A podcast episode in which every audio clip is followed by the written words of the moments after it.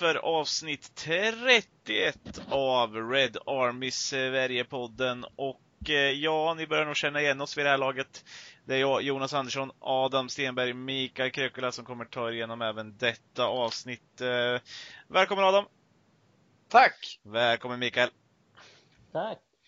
Eh, hur är det med er idag då? Kan vi starta med Mikael den här gången? Hur har veckan varit? Det är bra. Jag är lite trött, annars är det bra. Hur är det själv Jonas?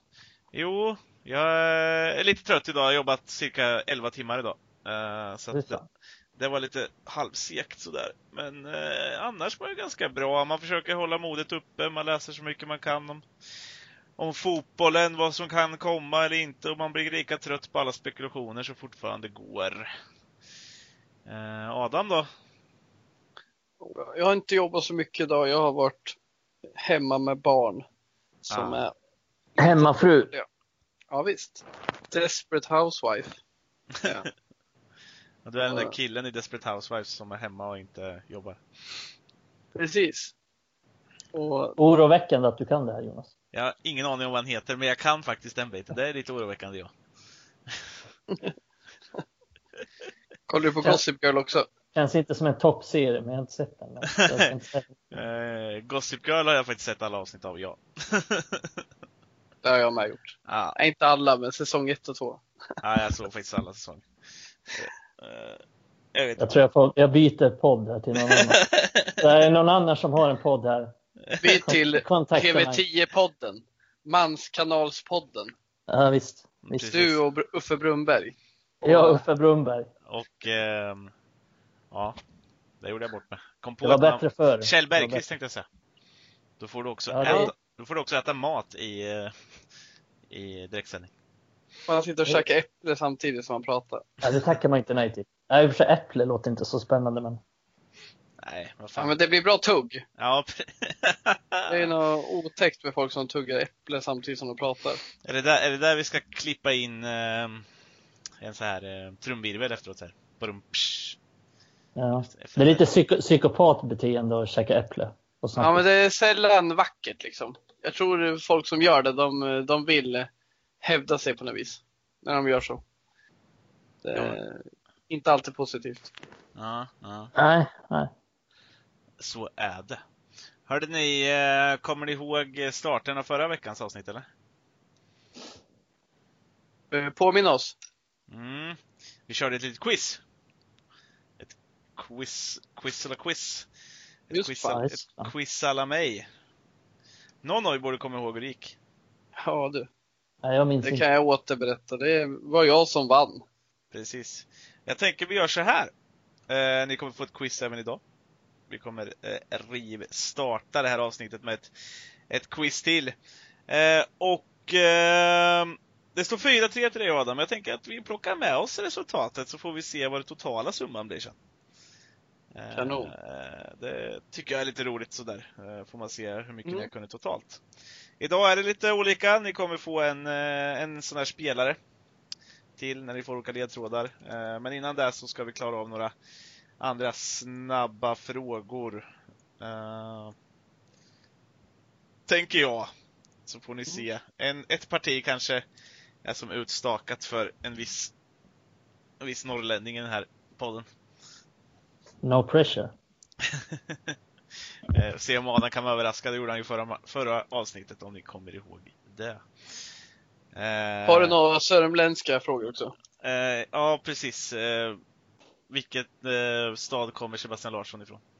Ja, den hade jag satt utan att blinka. Ja, precis. Jag också. Ja, du hade väl, vad var det vi pratade om med, med Bojan, att det fanns någon Krekula i, i Eskilstuna också? Ja, just det. Och Sveriges bästa band genom tiderna kommer från Eskilstuna. Torshälla närmare bestämt. Ja, jag har ingen aning. Ja. Nu när jag är inne på musik här, då är jag lika blind som en, jag vet inte, en sägare. Li lika döv. Mm. Och Tondöv, tondöv är jag, det kan vi säga. Nej, ska vi köra det här eh, quizet då? Är ni Kör med? igång skiten. Vi kör samma regler som förra gången. Ni eh, ropar ert namn. Jag är enfaldig domare. Mikael håller käften om han tycker att jag dömer fel. Eh, så, eh, så säger jag vem som får svara.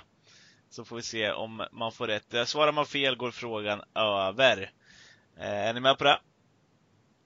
Ja! Man ropar sitt namn då. Ja. Ja, precis. Inte göra som Mikael förra gången, alltså ropa ut svaret. Så att Ropar Mikael ut får... rätt svar. Ja, så att Så att Adam Adam får får- gratispoäng.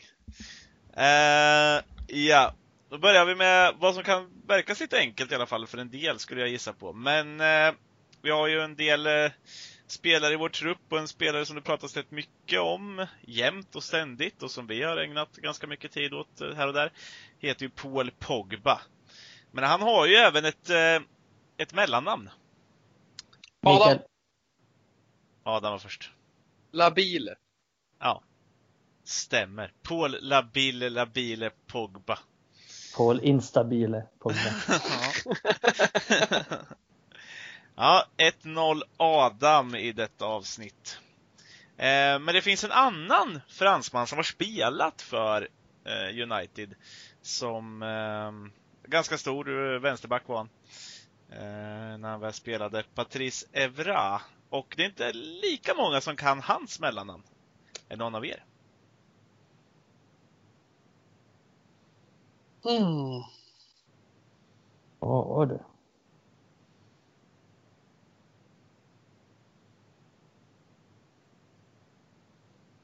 Mm. Nej, det kan jag inte. Nej, inte jag heller. Ingen som kan. Oj, första streckfrågan då. Eh, då är rätt svar Patrice Latyr Evra. Ja, det är fan imponerande om de kan det här. Det Det får jag ge dem. Ja. eh, Vi har säkert någon eh, lyssnare som... Ja, men är det någon lyssnare som kan det där ute så får ni väl skryta lite i kommentarerna på Facebook sen när vi har eh, publicerat det här avsnittet. Ehm, Okej, då går vi över på lite snabbare frågor här. Eh, Och här kommer vi till det här partiet jag tror att eh, Mikael Krekkola kanske kan shina lite. Eh, Tre spelare. När är de födda? Och ni ropar ert namn och så får man svara. Vilket årtal är det jag söker?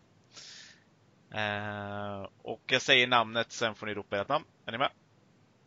Mm. Mhm. Ja, då börjar vi med Jesper Blomqvist.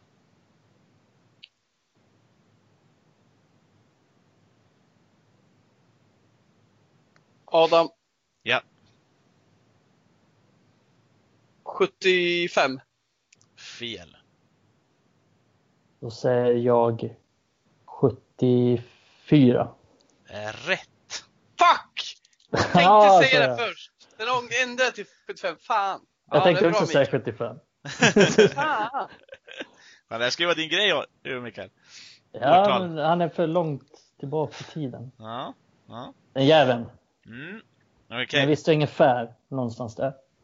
Yes, då har vi 1-1 i det här avsnittet på quizen. Eh, så har vi nästa namn. Jisung Park. Adam. Mikael, Adam. Uh, 81. Är rätt. Yes! Fan vad nice. Erkänn att du bara ropade för att du ska hinna före Mikael. ja, det borde vara någon sekund. Ja, du började. Ja, fast du hade ju rätt så att det är det är helt okej. Du kan ju ha fel som nyss och tappa poängen. 2-1 Adam. Nästa namn. Anthony Martial. Adam, Mikael, Adam. 95. Stämmer. Oj Mikael. Det här kan ni inte skylla på sekunderna. Ba, ba, ba, ba. ja, det var snabbt. det var det faktiskt. Eh, ja, då har vi 3-1 Adam. Där, däremot kommer jag kolla så här i efterhand om vem som sa sitt namn först. Så kommer jag ha så här. Jag kommer anställa en, Anställ en person som kollar upp det här också. Mm. Det låter bra. Det är så man, vi vet aldrig, det kan komma att bli en, en, en fin, eh, en fin, eh, eh, ett fint pris till slut kanske till någon som jag anordnar. Eh, skulle ju ändå vilja att vi skaffar en Adam och Mikael fanclub här ute bland lyssnarna.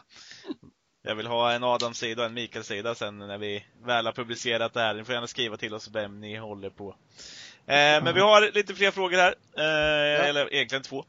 Eh, vi nämnde ju Jason Park. Han är ju asiat och gjorde väl så att United blev eh, ännu större borta i framförallt då Sydkorea. Nämn en annan asiat som spelat i United. Mikael Adam. Mikael. Dong Feng Su. Dong Feng Su drar han till med. Stämmer bra. Kan ni något mer? Eh, Oj, nu Kagawa. jag. Kagawa, ja. Ja, precis. Det är väl han som är den absolut vanligaste. Mm. Men eh, Mikael. 3-2. Kan du kvittera det här då? Eh, nu kör vi den här ledtrådsvarianten. Eh.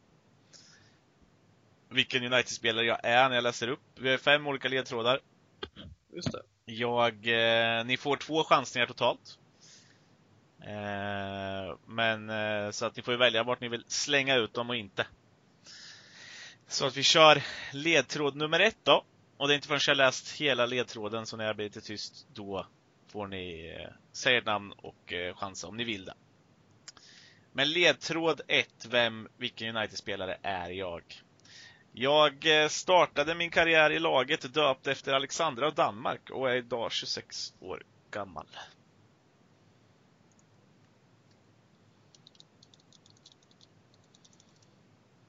Adam.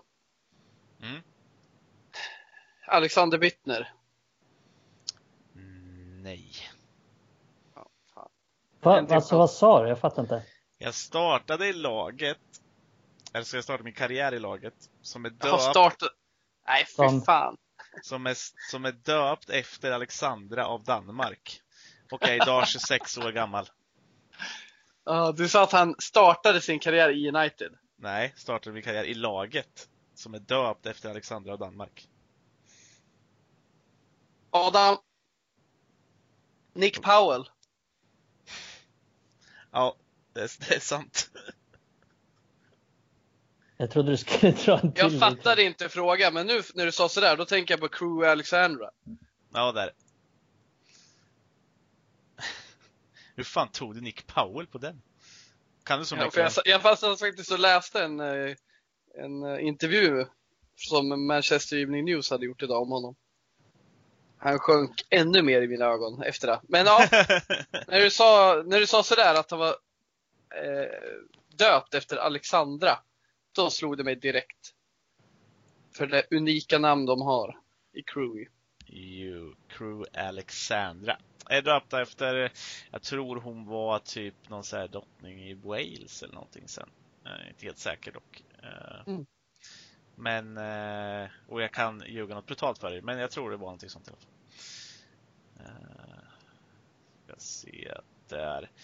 Du, eh, hörde ni två, då har vi alltså 4-2 till Adam i det här avsnittet. En applåd. Woho! Och vad står det då totalt?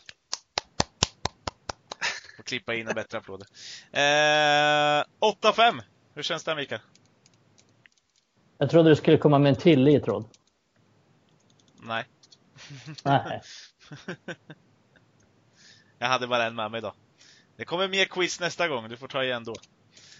Eh, Ja, Jag ska, jag ska läsa på på reglerna så att då är jag med nästa gång. du är lite sävlig Mikael, du får ta det från norr... Får skylla på norrländskan tänkte jag säga, men så säger man väl inte. Eh, sådär och sådär. Ja, då kör vi 8-5 Adam till nästa avsnitt. Får vi se om Mikael kan knapra in några Ja, poäng. då jävlar, då jävlar. Då ska jag plugga på. Mm, då kanske det blir lite, kanske det var fler Kanske det frågor. blir en match. fan, Kanske blir tre match. poäng upp. Det Mm, här är grejer det. ja, eh, det är helt, Fan. Jag helt halkar efter mer och mer för mm. varje avsnitt som går. Inte bra. Inte bra. Inte bra. Eh, då gör vi så där hörni. Eh, vi har eh, nu faktiskt tänkt så att vi ska gå vidare till ett nytt segment som vi kommer kalla Kommer till att döpa gal, ja, veckans galej och Depay. Och vad betyder detta? Mikael Krekola. Eller Adam. Eh, Ja, vi ska ju ta fram en sak från veckan som varit väldigt bra eller väldigt dålig. Precis. Som vi vill lyfta upp eller vill trycka ner. Och jag tänker väl att man brukar väl eh, egentligen ge de bra nyheterna först, eller ja, det är väl lite vad man tycker själv. Men jag tänker att vi börjar med de dåliga nyheterna, eller där vi kanske vill trycka ner lite. Och, ja, då, eh, då, kan vi då kan jag börja va? Ja, Hoppas jag. Precis. Visst. Precis. För att komma med, jag gillar dåliga nyheter mer än, än, än bra nyheter. Ja, det behöver inte vara så dåliga nyheter kanske, men någonting vi absolut inte tycker om. Eller som i alla fall inte du tycker om i det här läget. Nej, och det jag inte tycker om i det här läget är ju Liverpools agerande på vad gäller deras anställda. Som, eh, ja, de eh, fixar helt enkelt så att skattebetalarna betalar 80 procent av lönerna till, till Liverpools personal helt enkelt. Och eh, så att klubben bara behövde stå för 20 procent. Det gick de ju ut med. Men då kom det ju massiv kritik mot klubben och många ex-spelare, bland annat Jamie Carragher, gick ut och sågade beslutet.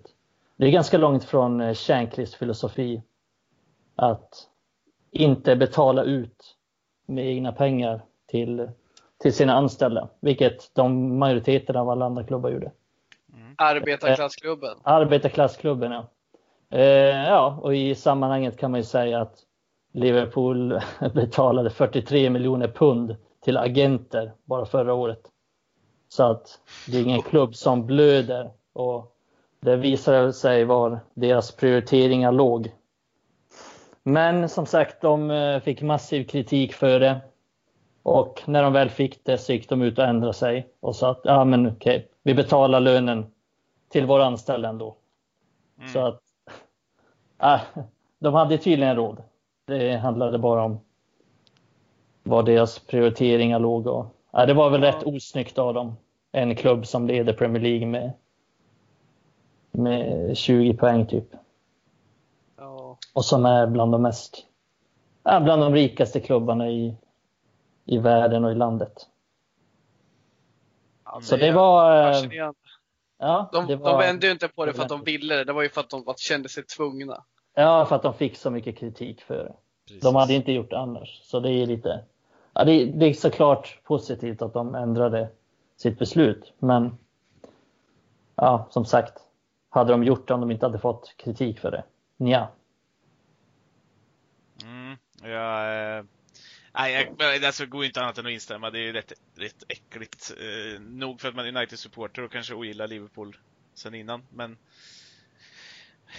det, det, är ju inte snyggt gjort och det känns som att det, det är inte försvarbart utav, för en sån klubb som, som har vunnit Champions League och dragit in så mycket pengar på de här sista åren och så och sen hålla på på det sättet och sen såklart få skit för det och då vänder man på. Mm. Då, då vänder man kappan efter vinden som man säger. Eh, och ändrar på sig. Vilket är, ja, till, till gränsen till äckligt faktiskt. Jag känner avsmak i munnen. Uh, mm. Har du något annat att tillägga där Adam? Nej. Och Mikael då? Nej. Nej. Eh, då var väl det veckans Depay då, eller? Ja, veckans Depay. Nu väntar vi spänt på veckans Galej. Mm, som jag ska bidra med denna vecka. Och det är ju, det är ju inte jättemuntra scener ute i, i fotbollsvärlden sådär, så att hitta så här jätteroliga nyheter är ju inte det bästa och, och eller det bästa, det lättaste. Men eh, jag har ändå fastnat för det, ja, egentligen fastnade jag för en artikel jag läste om, om eh, Harry Maguire då, och framförallt eh, Van Bissaka som har hyllat Harry Maguire för vad han har gjort. Och jag vet inte om, om folk har missat det, men Harry Maguire har ju eh, då gått ut och eh, levererat, sett till att leverera mat till eh, sin, sin hemby. Eh, där han bor. Och så se till att, eller hans hemstad helt enkelt, att de är gamla, har fått mat och allting sånt så de har sluppit gå ut. Och allting sånt, så bidragit med pengar och, och, och hjälpt till själv då. Eh, och i det här så har eh, Wan-Bissaka gått ut och skrivit eh, på sociala medier i och för sig och det ska han väl göra och hylla sin kapten men just att att eh, han hyllar honom för att han eh, även utanför plan och jag tror det här kan vara en viktig, ett viktigt faktum tror jag eh, för vad som vi har sett innan vi har pratat om Harry Maguire. Eh, att han eh, även visar utanför plan hur man ska vara som människa och hur, hur viktigt det är att vara en ledare i, i Manchester United. Vilket kanske befäster min tanke om att han är en, en, en bra kapten för Manchester United i, i nuläget. Mm. Så att mm. från mig får Harry Maguire tillsammans med, med Wan-Bissakas ord då, veckans galej. Det är fint. Ja, det är riktigt fint. Man skulle säga det liksom, de är ju de har egentligen ingen anledning att göra något sånt där. Eh, de, de tjänar ju pengarna vi, vi bara kan drömma om. De har ju allt. Varför ska de hålla på med sånt här liksom? Mm. Men, men det är ju det, man kan ju välja mellan att åka runt, bidra till samhället, till helheten och hjälpa till under den här krisen. Eller så kan man ju dra till polarens fest och sen köra in i grannens bil på vägen hem. Det är liksom olika sätt att vara en lagkapten och vara ett ansikte utåt åt en klubb. Och mm. Jag lägger min röst på den här killen. Alltså det är ju så jävla fint och jag menar, jag har sett något innan med, jag vet inte om ni vet de här Jacob och Josh Murphy eh, som kom från mm. Norwich. Mm. De gjorde ju liknande hemma i, om det är Suffolk de kommer ifrån eller vad det är.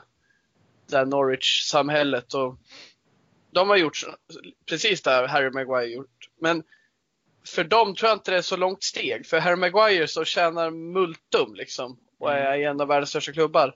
Det är lite större när han gör det liksom. Det känns som steget är lite längre bort. Kanske inte fysiskt men mentalt någonstans. Men det är också viktigare på något sätt känns det som. Framförallt för en klubb som Manchester United, att lagkaptenen gör det. Att lagkaptenen ja. inte gör precis som du säger, som en viss annan lagkapten har gjort i Premier League. Att man går ut och ja, åker till poolen och super och sen kör full hem och kör in i bilar. Nej, men uh, han har ju tänkt till och han gör ju rätt. Och det är jättefränt att höra. Jag visste inte om det, men man blir glad när man hör det. Mm. Och det är ju... Uh... Sen också, man märker ju, ja visst, Van Bissaka kanske har någon form av uh, känner sig lite tvungen att skriva ut någonting, men det är han ju inte heller riktigt i de här tiderna. Uh, utan han hyllar sin kapten och han säger att det är en bra ledare och han visar det även utanför plan då i de här tiderna. Mm. Och då får man ändå tro på det, kan jag tycka. Även om medierna absolut kan vrida och vända på saker. Ja, men det är, han har väl alla anledningar att hylla honom liksom. Mm. Så. Mikael då? Det är så mer sånt känner jag. Nej, det är, det är, det är bara att instämma. Det är, det är fint gjort av, av Harry Maguire. Precis. Och vi har och ju... tycker han visar bra ledaregenskaper och det har han väl, det har han väl gjort också på, på planen och, och lite utanför också den här, den här tiden, korta tiden i United. Precis, och vi har, får väl ändå skicka med en, en, en passningspuck till, eh, till eh, alla spelare, ledare och allting som har gjort saker för, för andra som har det tufft, tuffare än vad de har det. Eh, med alla pengar de tjänar. Vi har ju Marcus Rashford som har hjälpt skolbarn och massa annat sånt. Så att, eh, även, även spelare och ledare i andra lag som har gjort eh, fina saker för, för folk runt omkring dem och städer som de kommer ifrån och liknande saker. Så att eh, en applåd till dem och vi hoppas att det såklart fortsätter och att vi får avnjuta mer sådana finheter. Eh, fast att vi snart får tillbaka fotbollen istället. Tycker jag i alla fall. Vi kan väl avrunda veckans Galej och depay för den här gången då och se på återseende på den punkten till nästa vecka. Eh, tycker ni att vi ska röra oss vidare till eh, avsnittets eh, höjdpunkt kanske? Det låter som en bra idé. Då gör vi så. Höjdpunkt gillar vi. det är bra.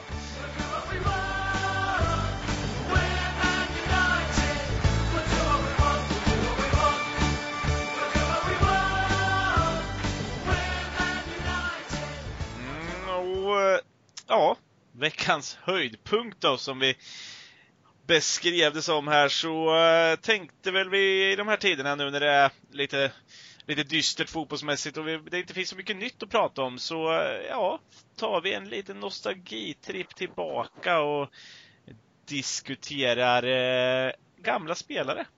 Spelare som varit i United och jag får upp ett namn ganska snabbt eh, rakt upp i huvudet som eh, har försvunnit lite från radarn skulle jag vilja säga. Och jag säger så här Mikael Krekkola, när jag nämner namnet Danny Welbeck. Vad tänker du då? Danny Welbeck. Danny Welbeck. Fan, det är sjukt nu när du säger det. Så det första jag tänker på är snubbel. Han får ett eh, halvt friläge så snubblar han bort det. Det är fan min första tanke. Lite tragiskt. Ja. Nej, men, gill, nej. men eh, annars så gillar jag ju Welbeck. Alltid gillat Welbeck. Verkar vara en härlig, härlig kille. Också tycker han är en bra fotbollsspelare. Att han, han alltid varit det, men tyvärr ingen målskytt. Ska man spela striker i United så måste man ju göra åtminstone några mål. Man måste göra mål. Man måste göra, man måste göra åtminstone några mål och det hade han ju lite problem med. Mm. Ja, första som dyker upp i mitt huvud är Wanny Delbeck. Gillar att vända på de där bokstäverna. Han har skönt namn. Danny ja, Welbeck. Precis. Men om man tittar på uh, Danny Welbeck då. Du, du nämner ju det där då. Men snubbel och allting sånt där. Och ja, en spelare som jag tänker först kan jag säga gjorde, gjorde ganska mycket av lite talang. Kändes det som. Men du har väl säkert lite koll på honom från, eh, eftersom du är en ungdomsexpert Mikael. Så ge oss något göttigt därifrån tänker jag. Jag tycker inte han var dålig talang alls faktiskt, så det håller jag inte med. Tycker han är liksom så bra fart, bra teknik, rätt så bra spelsinne och rätt bra i luften och sådär. Jag tycker att det, alltså den stora bristen är ju såklart ja, men hans avslut, hans målskytte, hans... Jag vet inte, jag kan inte förklara vad som händer när han kommer till eh, avslutningslägen. För ibland har han världens bästa avslut. Men ibland så, allt som oftast så, så står han bara och stampar på bollen och snubblar och han halkar när han ska skjuta. Han, han får en passning och så tar den i hälen på honom, lite klumpig. Han har bra teknik, men i vissa stunder så brister den.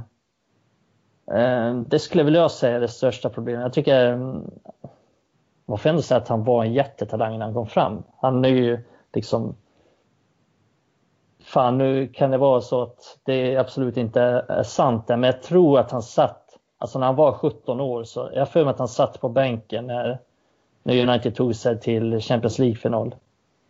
08 mm. när de slog Barca i semin. Jag kan inte svära på att det är sant, men jag tror det. Eh, sen tror jag att han, han debuterar väl inte den säsongen, för det var ju ganska slut av säsongen och bara viktiga matcher och så. Men, han debuterade 08-09. Ja, precis. Eh, han gjorde väl debuten mot Stoke då. Gjorde han inte mål? Nej, han debuterade mot Middlesbrough i ligacupen. Just det. Men hans första mål kom mot Stoke i Premier League. Mm. Då hoppade han in. Eh, jag minns att han vägspelade med Manuccio. Kommer du ihåg den jäveln? Det kommer vi ihåg. Ja, han vägspelade med Manuccio. Vilken jävla rackarrökare det där var. I kryss. Ja, från 30 meter mot... På, kan ha varit Sörensen i Stoke-målet. Kan det mycket väl ha varit. Det var på den tiden då han huserade på Britannia. Ja. Jag känner att Welbeck la ju ribban väldigt högt när han satte det där målet. Ja, men han för var ju mig, bara 18 år då tror jag. Ja, för mig när en 18-åring hoppar in och gör ett sånt mål. Eh, liknande när Makeda gjorde sitt mål. Mm. Mot Aston Villa som vi alla minns. Alltså man lägger ribban högt och man får ju förväntningarna därefter. Jag hade så jäkla höga förväntningar av honom. Alltså drämmer man till från det avståndet då, då vet man hur man gör mål. Mm. Men, men, eh, det betalas ju inte så, just målskyttet. Men eh, jag instämmer, en väldigt, eh, ni nämnde det i ingressen där, att väldigt pålitlig spelare att ha på planen. Ingen pålitlig målskytt. Men en bra lagspelare. Det är väl därför han var perfekt Ferguson-spelare. Precis vad Ferguson ville ha. Ja. Det är klart det är bonus som är mål, men fan, han, Men lite, han lite Jason Park. Alltså, ja, jag tänkte faktiskt säga det. när jag sa att som Park, pålitlig, vet vad Ferguson vill. Gör du inte mål, nej men det gör ingenting så länge vi tar tre poäng. Men hjälp till i pressspelet, hjälp till och riv. Work rate liksom. Ja, för han, eh, nu, nu kan jag ju chansa här igen, men jag för mig att Ferguson valde att starta honom mot Real Madrid i Champions League. Uh, för, eh, ja. Adam. Mm. Det gjorde han väl? Vi, vilket år? Alltså mot Nej, Real Madrid? då, Då, då, när blev då utvisad? när Nani blev Ja, utvisad. det jag kände igen det. Mm. Han Absolut. startar borta mot Real Madrid. Han, start, Ja. han kan ha startat hemma också. Var inte typ Rooney bänkad dessutom? Jo, Rooney var bänkad borta och han startade Welbeck före. Bänka Rooney alltså. Ja. Men fan, ni ska ju backa upp mig här nu. Jag tror Ja men det, det är ju, du, du ställer ju mig mot väggen här för fan Mikael. Det är ju, det, det här Jag är, vet, vi är ute på djupt vatten. Ja, men, nu är vi ute på riktig, men jag, jag, riktig jag tror att det var så. Jag tror att det var så. Så det säger ändå en del om hur... Gjorde inte han mål också? Borta mot Real. nu, nu måste man ju, nu måste ju Adams googlingar komma fram här Adam. Ja, men, men skitsamma i alla fall. Han, jag är ganska säker på att han startade före Rooney i den matchen. Det var ganska anmärkningsvärt. Men det är också, säger en del om hur, hur, hur mycket Fergie litar på honom. Och, det, och där kommer väl jämförelsen med Park in igen. Att, nej, men han litar på honom i den typen av matcher. Mm. Han vet att han får ett extremt hårt jobb och att han, han kommer göra precis som han blir tillsagd. Och, och han kommer vara nyttig. Och det tänker jag också att det är väl därför Arsenal köpte honom och det är väl därför han fick rätt mycket förtroende får man ändå säga i engelska landslaget. Mm. Och trots att han har varit bänkad liksom i Arsenal United så har han fått mycket speltid i, i landslaget och alltid varit med i truppen egentligen. Förutom nu de sista trupperna och så. Men, men, men annars så har han ju, ja, det är alltid så när, när en förbundskapten tar ut sina trupper, då är det alltid, ja men folk har så jävla mycket åsikter. Ja men Andreas Granqvist är en jävla sopa. Och Danny Welbeck är en jävla sopa, men det skiter ju de i. Det skiter ju Southgate i. Det enda han bryr sig om är hur bra har Welbeck presterat när jag har behövt honom. Och där har han uppenbarligen varit väldigt nöjd för han har ju Hans målsnitt är inte särskilt dåligt i engelska landslaget. Hans målsnitt är inte bra i United eller Arsenal. Eller Watford heller. Men det engelska landslaget har han fan med presterat. Ett nickmål mot Madrid 2013. Han gjorde mål va? Fram. Mm, men Nani fick det röda kortet i hemmamatchen. Mm. Exakt. Och Rooney startade den matchen som Welbeck gjorde mål i. Okej. Uh, Welbeck startade också, i och för sig. Utbytt. Men alltså om, om vi bortser från skadebekymren som Welbeck haft. De är ju inte okända för någon. Nej. Men, men alltså, i, i ett Ferguson-bygge så funkade han. För han visste att, ja, han visste vad han fick av honom även fast han inte gjorde mål hela tiden. Och faktiskt så gjorde han en del mål i en del viktiga matcher. Han gjorde ju det här inledningsmålet mot Arsenal som sedermera skulle visa sig bli en 8-2 seger.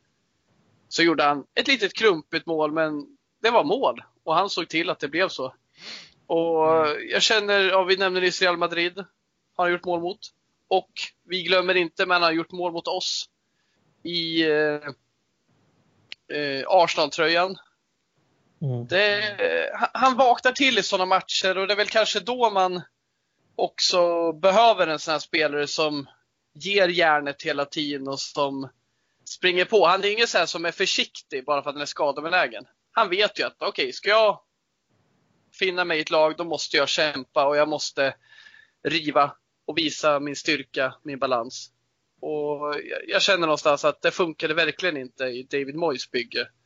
Och han är inte ensam om det. Vi kan dra upp en helt startelva med spelare som inte funkade under Moyes. Ja. Men, men sakta men säkert så får man ju liksom inget gratis där. I ett sånt där eh, bygge som Moyes har som inte funkar särskilt väl. Och jag tror liksom det började ut där någonstans. Jag tycker han var ändå funktionell i United, även fast jag vet brorsan snackar ofta om hur jävla, vilken målsumper han var och det var han ju. Ja. Det minns jag ju mycket väl. Mycket bra lägen han missade. Kan man inte säga att det är lite Jesse Lingard i, i Mm. dagens situation? Att han var nyttig många gånger och gjorde några viktiga mål och några Mm. bra insatser. Men till slut så blir det liksom för mycket. Till slut så blir det, när han, Det blir för mediokert på något det sätt. blir för mediokert. Det blir för lite poängproduktion. Så att, det Ja. blir, så att det blir ohållbart till slut. Kan- Poängproduktionen kommer alltid peta på en maskin som inte är väloljad. Mm. Som Lingard i United, han, nu har det blivit värre, men han har ju faktiskt haft genom åren en del jävligt bra insatser, framförallt mot bra lag. Men sånt glömmer man ju ofta när man tittar på statistiken och det är ju samma med Welbeck. Han skulle ju inte varit kvar under Ferguson om Ferguson endast gick på hans eh, mål och assistproduktion. Mm. Då skulle han fått gått tidigare. Men det fanns ju någonting där mer. En spelare som kunde underordna sig och sitta på bänken. Och det är väl inte så svårt. Man blir ju inte kaxig när man har Rooney på topp liksom. Eh, Då kräver man nog inte att man ska starta varje match. Nej, precis. Men kan man inte dra den här parallellen till också lite vad det här, alltså vad, vad jag ansåg och vad många också har sett så här, vad Ferguson gjorde med halvmediokert material. I, i, framförallt i slutet där och kanske så här, alltså så. Eh, sen hade han ju såklart storspelare i Rooney och sådär också, men, men överlag också, han fick ut väldigt mycket från en, en, en Danny Welbeck som kanske inte var väloljad. Han, han, han var ju absolut ingen dålig spelare, men han var ju inte som vi säger, han var ju rätt medioker i, i, i många drag, men fick ut mycket av ett lag Ja. ändå. Eh, Ja. Och, Men och, Ferguson kunde ju spela med, vi snackade om det förra podden, mm, Småling som högerback. ja, Han spelade till och med West Brown som högerback då när vi vann Champions League. mm, Och det var ju det var inte för att han älskade att ha West Brown som högerback. Det var ju för att Gary Neville var ju på väg ut för. Och han Mm. behövde ha någon där på kanten för han ville spela med fyra backar. Och Brown gjorde ju inte bort sig. Absolut inte. Han var bra. Men det är ju inte så att han hade varit bra att hoppa in som högerback i samma ålder fast i ett Solskärbygge.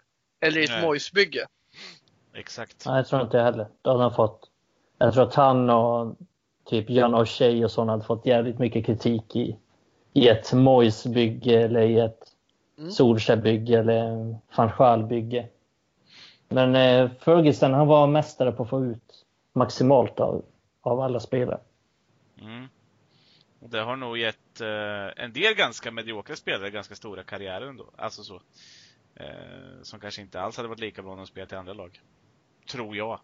Ja, men verkligen. Det har vi kunnat se en del bevis på. Till exempel Welbeck har inte lyckats så bra utöver United. Och nu var ju förvisso, ja, vi kommer säkert snacka om dem, eh, om dem i framtiden, men Wes Brown och John O'Shea var ju förvisso på ålderns höst, men ingen av dem var ju särskilt bra i, i Sunderland Mm. till exempel. Så att, ja, men det är väl också en styrka med Ferguson. Så det är jättesvårt att säga om, om det var så att de var mediokra, att han fick ut max. För att han var ju så bra på att släppa dem i rätt tidpunkt också. Mm.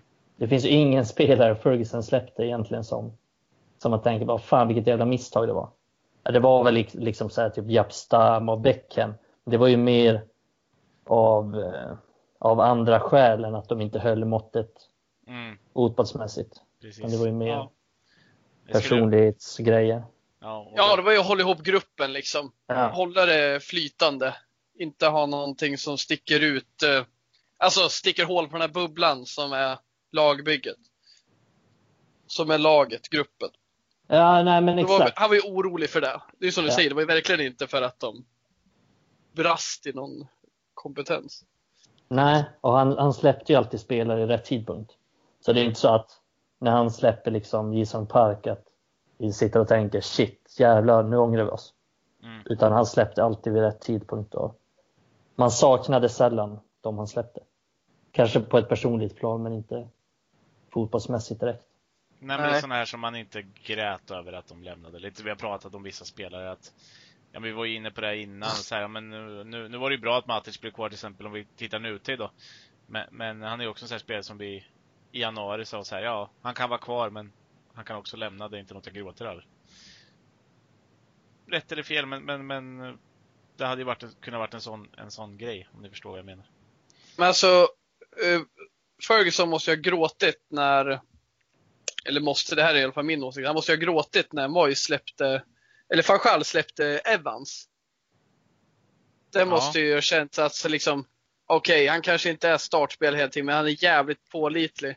Och det är klart att Phil Jones såg som mer kompetent när Evans lämnade. eh, Sett ur eh, ja, både min och Fanchals vy, då det år han lämnade. Men eh, just att fimpa honom då, det, det känns lite hårt. Det märks ju idag. Han är ju fortfarande riktigt bra back. Mm. Ja, Ferguson hade inte gjort det. Nej, han hade ju inte det. Och vi snackade om det här om man gråter eller inte. Jag, jag tyckte det var skitjobbigt när Fletcher lämnade. Och det var ju för att, ett, ja det var en bra spelare. Men han var ju inte den han lämnade så att han var sjuk. Mm. Och hade nyss kommit tillbaka och han var ju inte riktigt sitt jag än. Och han hade nog inte blivit där heller, även fast han varit kvar i United. Men eh, det fanns ju någonting där att man ändå hade ett hopp om att han skulle kunna bli sig själv. Men det fick vi bevis för att han inte fick. Men det var jobbigt. Det var fett jobbigt när han drog. Men det var oundvikligt. Men det kanske inte var Ferguson som lämnade honom i och för sig. Det var nog efter va? Det var fan under van där med. Vem? Som Fletcher drog. Ja, Jag tänker efter. Ja, det var inte under Ferguson. Nej. Så det tappar ju Eh. lite syfte där med. Ja, men, men ändå, United har väl varit ganska bra på att släppa spelare rätt tid också. Danny Welbeck kan ju vara en sån spelare om man tittar. Du nämnde ju hans skadehistorik och allting sånt där, men eh, visst, han var skadad i United, men eh, han gick ju till, eh, vad heter det, Arsenal 2014. Eh, eh, I fönstrets sista dagar där. Eh, och om vi säger så här, han missade 130 dagar och 21 matcher under tiden i United och i de låneklubbar han var då. Vilket över 2008 till 2014 inte är jättemycket. Det är väl en, ja, normal skada. Han har missat 21 matcher på sex säsonger. Det är inte jättemycket. Vet ni hur mycket han missade mellan 2014 och 2019 i Arsenal? En vecka, brutet finger. Nej, Ja, han missade mycket. Han var skadad mycket där. Mm. Ja, det, är, ett år. ja, det är helt sjuka siffror där. Han missade 774 dagar och 123 matcher i Arsenal. Mm. Ja, det är någon 123 som... matcher. Ja, Att det är typ tre säsonger. ja. Det det är helt sinnessjukt mycket dagar och matcher. Det är två år han har varit skadad, lite mer. Eh, Thomas Rosic i klass. Ja, Ja, eller Abu Dhabi är nog den enda som kan slå honom där. I Arsenal. Ja, det det- Arsenal är bra på det. Får man ge dem. Mm. Ja, det är helt sinnessjukt. Eh, Det är, det är så mycket matcher som man nästan inte... eh. Ja, jag blir så här, du vet. Man, man börjar tänka, man tänker så här, men jag läste lite så bara nu så här lite snabbt. Bara olika skador, ja men knäskada, tåskada, höftskada, ljumskskada, eh, fotledsskada. Bara, vart har han inte haft skador? Han missade 200 dagar för en, eh, en ankelskada och då börjar vi klaga på Paul Pogba. Eh, han är inte uppe i närheten av det än. Om ni förstår, man kan dra en liknelse med sådana här saker. Kapten Pogba det är väl inte bara för skador. det Nej, är men, men, lite bredare än så. jo det är det. Ja. Men, men många klagar på Pogba för att han inte har varit skadad. Men eh, han har ju uppenbarligen gjort en, en operation och sådana här saker. Så om man, jag bara ville dra en parallell till dagens United också. Vet, Eh. ni, vet ni vart han var utlånad 2010? Welbeck. Mm. Eh, Preston. Han var i Sunderland då. Ja, jag tänkte Ja, han var i säga, jag var inte Sunderland. Men ja. Vet ni Ja. varför jag vet det? Han var i Nej. Sunderland och Preston utlånade. Men jag kommer inte ihåg vilket år. Jag var och kollade på, då, på honom. Jag var och kollade på Fulham mot Sunderland. Han var i Sunderland då och spelade. Okej. Och vet ni vem han spelade med på topp? Mm. Kenwyn Jones. En VM... Nej, faktiskt inte. Inte den matchen. En VM-spelare från 2010. VM-spelare från 2010. Han var väldigt bra i VM 2010. Eh, Hans, eh, Eski. hans landslag åkte ut i semi. Mot Uruguay. alltså Moagian. Ja, alltså Gyan. Det är fan Nummer- en kul spelare att ha sett live. Nummer tre eller? Ja, det kanske han hade. Han hade något suspekt nummer. Ja, jag tror det. Var det inte han som brände straffen när... eh, Ja, det var det. Ja, efter Nej, Suarez, han- Ja. Mm. Den är sjuk. Också fortfarande en av de Ja. sjukaste Man, eh, jag såg ju inte den matchen live, live så, men jag såg den på TV live. Uruguay, Ghana. Ja, det var helt för jävligt att se. Ja. Jag kommer att Suarez blev förkrossad efter att han hade tagit hem hans. För att, ja, Mm. han visste väl inte vad han gjorde och det blev ju bra. Men sen efter när Guyan missade och firade mest av alla. Han såg hoppas som en galning där. Mm. Ja, jag tokig var. Lasse Granqvist fick fnatt. Som vanligt. Som sig bör. Precis, Lasse. Tänk om Holmgren hade kommenterat den. Precis, Vet du vem som var tränare i Sunderland den matchen då? När vi ändå är inne på. Nej. Eh, Sam Allardyce. Med United-rötter tänkte jag säga, men lite United-relation. Steve Bruce, Roy Keane. Hedde. Nej. Sparky. Steve Bruce. Jo, förlåt. Fan, jag läser fel här. Jag Va? kollar på... Clark har inte varit i Sunderland. Nej, jag är helt utcyklad. Det är Steve Bruce där. Jag kollar på Fulhams tränare nu. Jag har en, jag har en eh, framför mig, laguppställningar för den matchen. Det finns en Ah, app man kan lägga in alla matcher man varit på.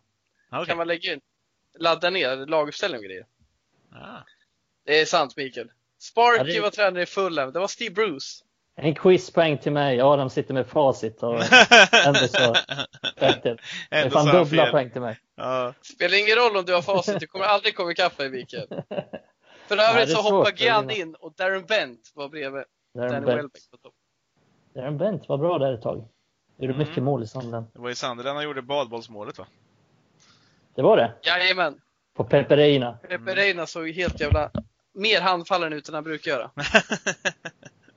Den gode Pepe Reina som är tillbaka i Premier League. Eh, det är alltid trevligt att se. Ja, någon, det är någonting som får en alltid att koppla ihop Rafa Benitez med Pepe Reina. Ja, de, det, det är ju som... eh, Kan det vara att de var i Liverpool samtidigt? Ja, men också att han, är, han ser lite ut som the big fat waiters eh, son. fat Spanish waiter kanske han kallas förresten. Ödlan och brorsan. Spanish. det är Fat Spanish Waiter and the Lizard. The Lizard and the Brother. Lizard. Kommer Danny Welbeck få någon slags renässans i Watford? Eller? Det började ju inte så bra. Han var väl skadad i början när han kom också. Eh, Eller rehabbade väl sig Mm. in i Watford. Han var långtidsskadad. Var han...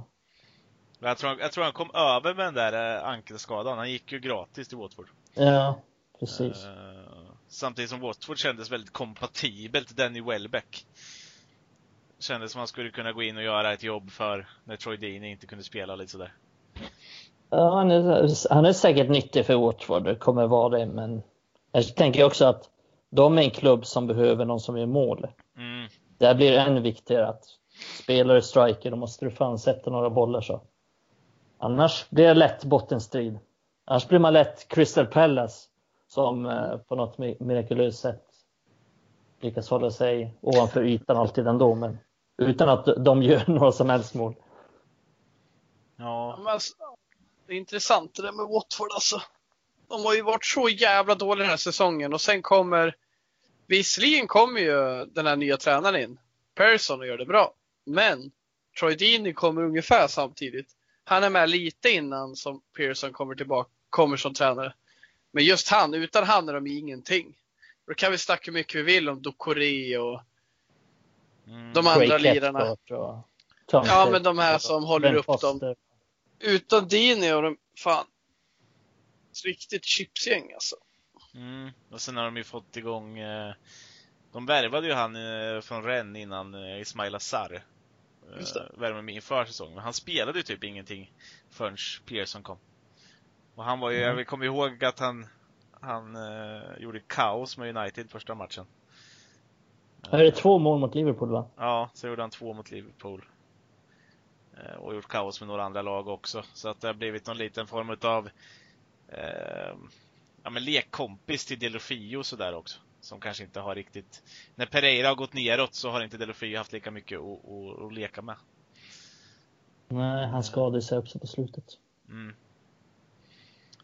Eh, Så att det, det har väl gett Watford någon form av renässans, även om det det vände väl där mot slutet igen va, för Watford. De vann väl inte alls lika mycket. Eh, Nej, välkomna till Watford-podden. precis. vi, har, vi har en tendens att glida in på andra fotbollslag. Eh, Blackburn, Bolton, Watford. Ja, det, Ja, det blandas vitt och brett. vi är Det är fint. Det är ändå utdraget från Danny Welbeck. Så det får väl ändå vara godkänt tycker jag. Det tycker jag. Ja. Eh, men eh, jag har en, en parallell till som jag vill dra med Danny Welbeck där som ändå, du var ju inne och, och nosade på det lite förut Adam, eh, eller Mikael. Men jag har ju alltid sett likheten, eller velat se likheterna med, med hur Marcus Rashford kom fram och lite det här du sa Adam, om när man såg Makeda och det här och, och Rashford satte ju samma eh, prägel egentligen när han gjorde sin debut, började med mål och sen, eh, det var väl i Champions, eller Europa, Champions League? Europa League. Europa League. Europa League. Eh, och sen så gör han två mål mot, mot Arsenal i första Premier League-matchen. Mm. Och, och då sätter man ju rätt mycket prägel och man, man får ju upp rätt mycket hopp om en sån spelare och tror rätt mycket om en sån spelare. Eh, Mm. När de lyckas med det. Eh, och, och, och lite samma sak, ja, ni nämnde ju målet Welbeck gör. Och de två, båda är ju engelsmän, kommer fram i, i, i snarlik ålder i alla fall. Om man säger, båda är unga när de kommer fram och båda är, är United-produkter. Mm. Och båda har spelat i Fletcher Moss Rangers. Som Mm. är en så lokal amatörklubb i Manchester. Där har för övrigt Wes Brown spelat, Raven Morrison, Jesse Lingard. Några till också. Mm. Men ja, det är en ganska, det är en ganska bra jämförelse. Det är inte... Det känns sjukt att säga nu, för tiderna förändras, men det är inte länge sedan folk sa att Marcus Rashford är den nya Danny Welbeck. Nej, det Det är fan med bara några månader sedan.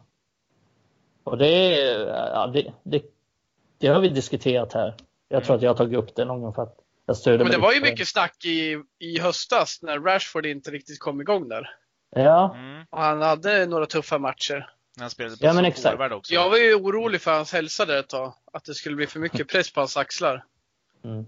Då när han vilar med öppen mun och sov med, med öppna ögon. Mm. Det var för mycket press på hans rygg sen till slut.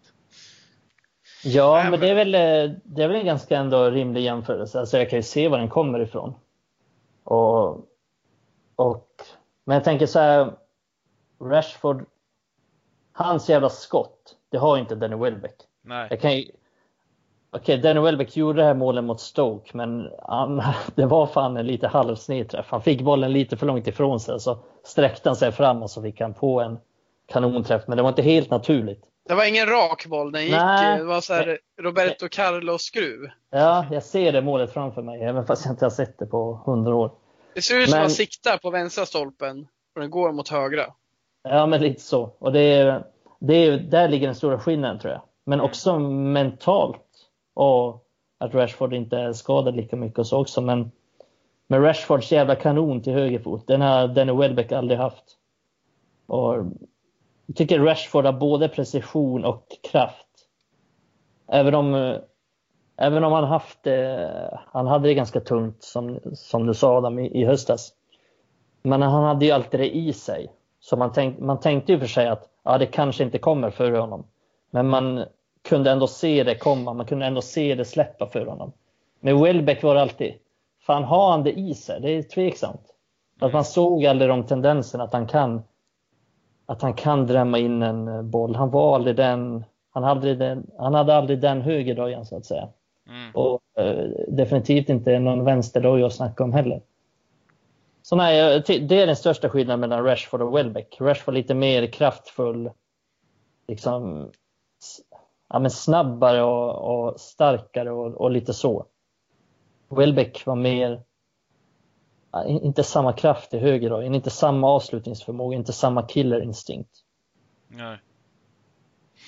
Nej, och det, det, det är jag väl beredd att hålla med om. Jag Jag skulle bara- säga att Welbeck hade mer balans och styrka och kunde ta sig förbi, men inte göra någonting med det. Rashford är ju lite tvärtom. Han kan, han kan verkligen göra någonting med bollen, men kommer någon för nära honom så kan han bli jävligt klen. Förutom Och Ja, jag tycker att exakt. Welbeck har jävla annan- bra balans. Han, Ja, en annan slags styrka så att säga. Fast det måste jag ändå säga. I och för sig så Welbeck ramlar mycket på rumpan och sådär, men han var ändå bättre, Bättre target. Bättre target, ja, Mm.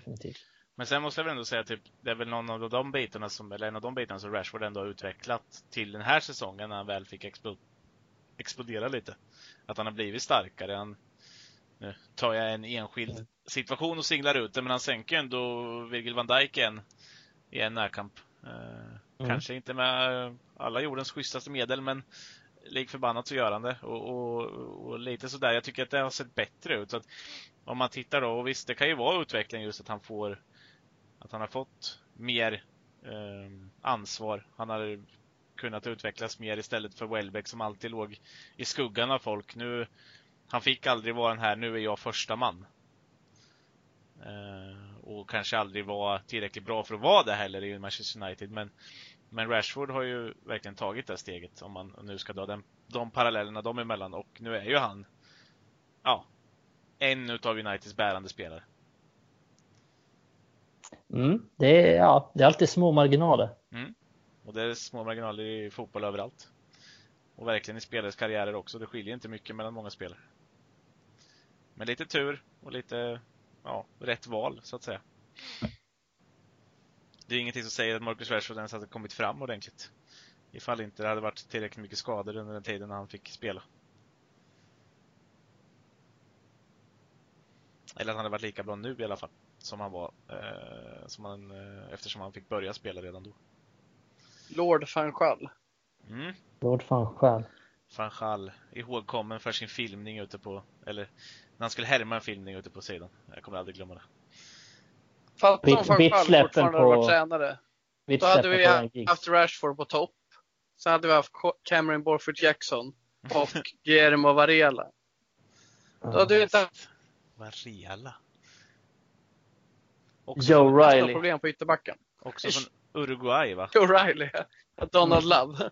Varela spelar FC Köpenhamn nu. Bara så ni vet. Ja, det är sjukt. Det är sjuka saker. Ja, det gör han bra. Har ni någonting ni mer ni vill nämna om Danny Welbeck?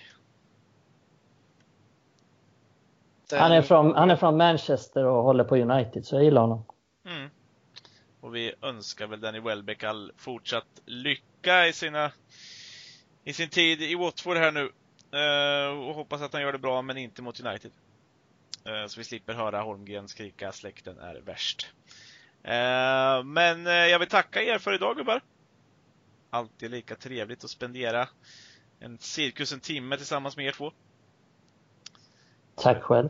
Tack själv Jonas. Mm. Och som vanligt tänker jag dra en harang Tycker ni om det här? Tycker ni om oss? Följ oss på Spotify. Följ oss på Acast om ni lyssnar där. Följ oss på iTunes, Podcaster, Soundcloud. Eh, framförallt följ oss på de sociala medierna, Facebook, Instagram, Twitter. Där vi framförallt fokuserar mycket på Instagram och Twitter i, i dagsläget. Men eh, glöm inte fredagskrönikorna som kommer ut eh, varje fredag på Facebook också och eh, även en del lite små andra saker som dyker upp på Facebook så att vi har inte helt släppt den sidan. Men jag tackar er så mycket allihopa. Bye bye!